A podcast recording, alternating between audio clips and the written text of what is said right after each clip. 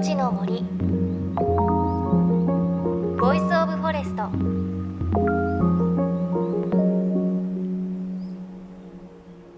おはようございます。高橋万里恵です。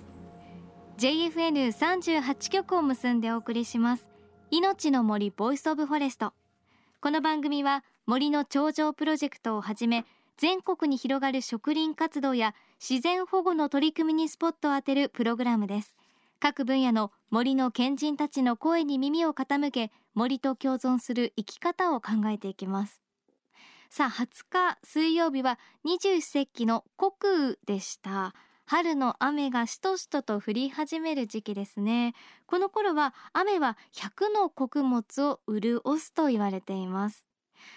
ねどうでしょう？最近の食べ物春の食べ物としては私新玉ねぎ食べました。あの簡単ですけれどスライスしてポン酢をかけて鰹節をかけて食べたんですがすごく美味しかったですね。あれねほんと何個でもいけるなって思っちゃいますがあとはうんタケノコ？これからの時期はタケノコ食べたいなと思います。去年初めてタケノコでお味噌汁を作ったらすごく美味しかったので今年もねやりたいななんて思っています。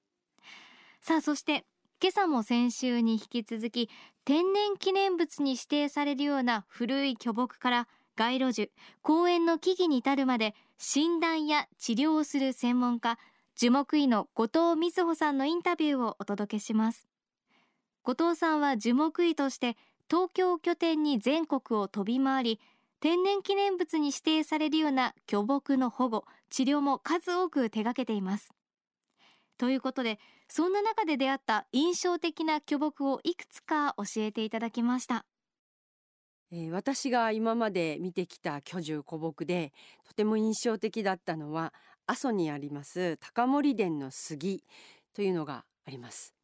でその杉は一見外から見ると森のように見えるんですね。で大きな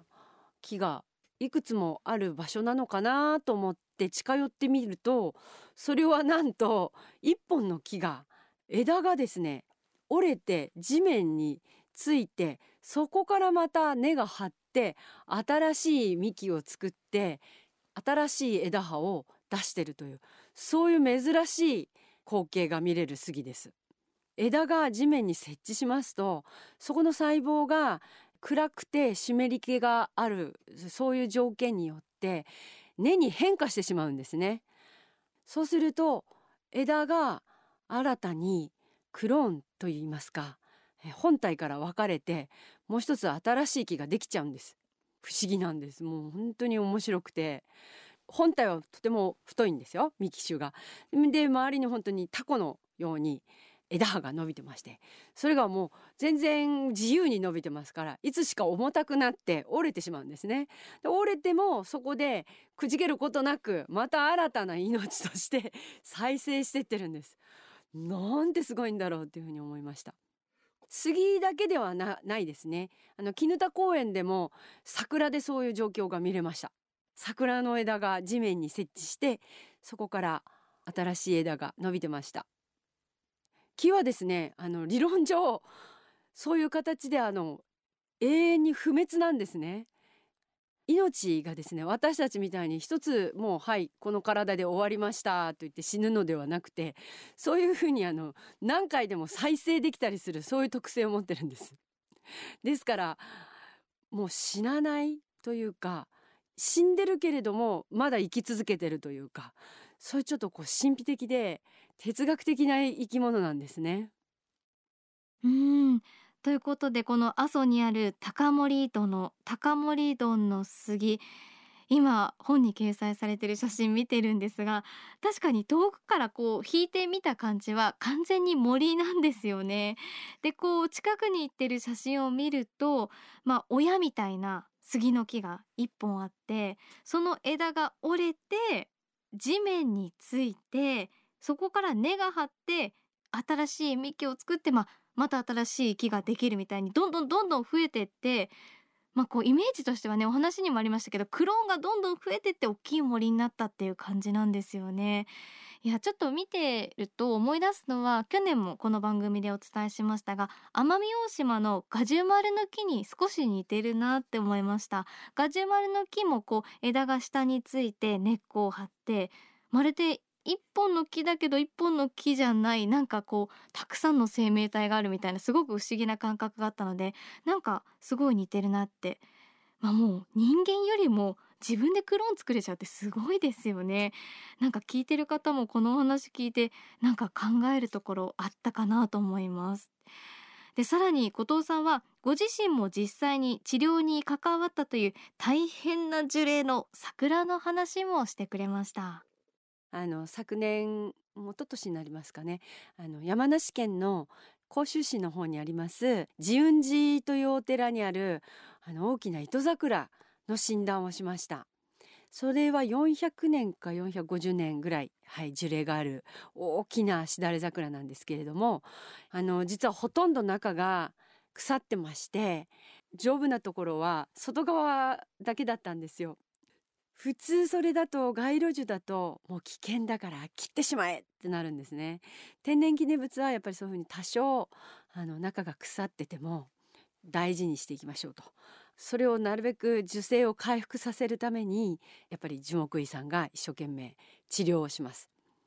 あの天然記念物になる条件としてやはりあの人との関わりっていうのがすごく大事なんですね。まあ、人によって支えられてきてるっていうのまさにその通りでただ大きければいいわけではなくてもちろんそれだけでもあの素晴らしいんですけれどもその木をねみんながね大事にしてきた長い間その神様として崇めてきたっていうそういうところもすごく大事だと思います。樹木はあのもう置かれた環境でそこから動けないんですね。さっき言ったみたいに枝がまあついて動くっていうことも多少あるんですけどももう一度基本的には一度そこで生育し始めたらそこから引っ越せないんです。なんかいろいろあってもう嫌だなと思ってもう変えられないんですね。でそこ置かれた環境でもうベストを尽くすしかなくてもう常に全力。すごい生き物だなって思います。それを何百年も続けてきてる。だからやっぱりみんなあの知らず知らずのうちにこう神戸を垂れるというかあの畏敬の念をそれに、ね、抱くんじゃないかなと思います。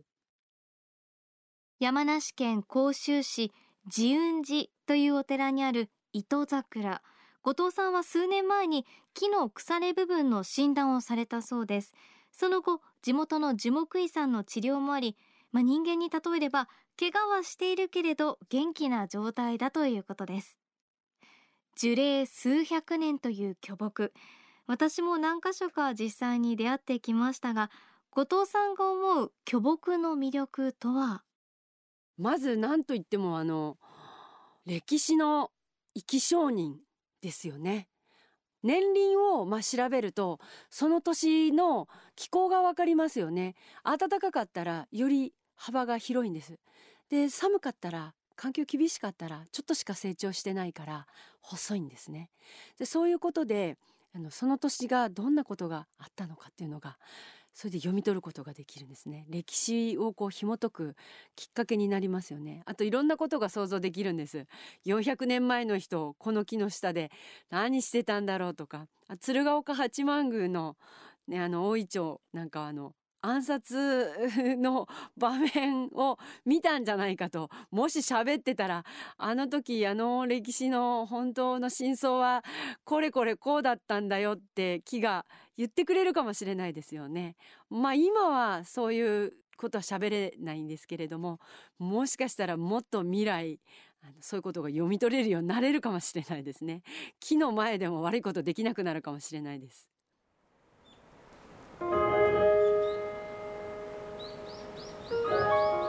の森。 Voice of Forest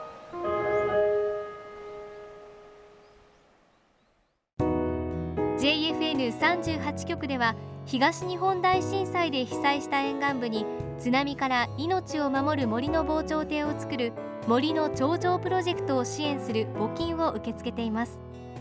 この森の頂上プロジェクトに取り組んでいる AIU 損害保険株式会社では中小企業を災害や事故から守る損害保険のラインナップビジネスガードを提供。AIU では法人会納税協会会員からのビジネスガード新規契約企業1社に対しどんぐりの苗木1本を植樹する活動を行い被災地の復興全国の防災減災に取り組んでいます。詳しくは番組のブログをご覧ください。命の森 Voice of Forest。今日は樹木医後藤瑞穂さんのお話お届けしました。いやあの山梨県甲州市自雲寺にある糸桜画像を見せていただいたんですがすごく立派な綺麗な桜でしたね。あの怪我はしてるけど元気な状態ということでしたがまるで怪我がしているとは思えませんでした。でも本当にあの後藤さんもおっしゃっていましたがまあ、置かれた場所でベストを尽くしてあれだけ綺麗な花を咲かせたら、まあ、それは何百年もきっと人が集まってきたでしょうしそこでねきっとみんなこう、まあ、神様のように扱ったり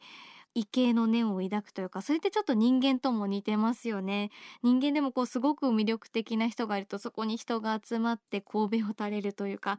なんかちょっと人人似てるところもあるのかななんていう感じもしました。あとは歴史の生き証人っていう言葉もねまさにそうだなっていうふうに思いますね。400年もその同じ場所でね同じ景色を見ていて歴史の移り変わりを見てきた木がもしね最後におっしゃっていましたが話せるようになったらいろんなことを聞きたいですし本当に大先輩という感じですよね。なんかまたちょっと私も巨木に出会いに行きたいななんて思いました。そんな後藤瑞穂さん本を出されています。木を見る人のつぶやき。様々な木々の写真とともに樹木医としてのお仕事日々感じたことが綴られたエッセイとなっています。詳しくは番組のブログをご覧ください。さあそして番組ではあなたの身近な森についてメッセージお待ちしています。メッセージは番組ウェブサイトからお寄せください。命の森 Voice of Forest。お相手は高橋万里恵でした。命の森。の木の森。ボイスオブフォレスト。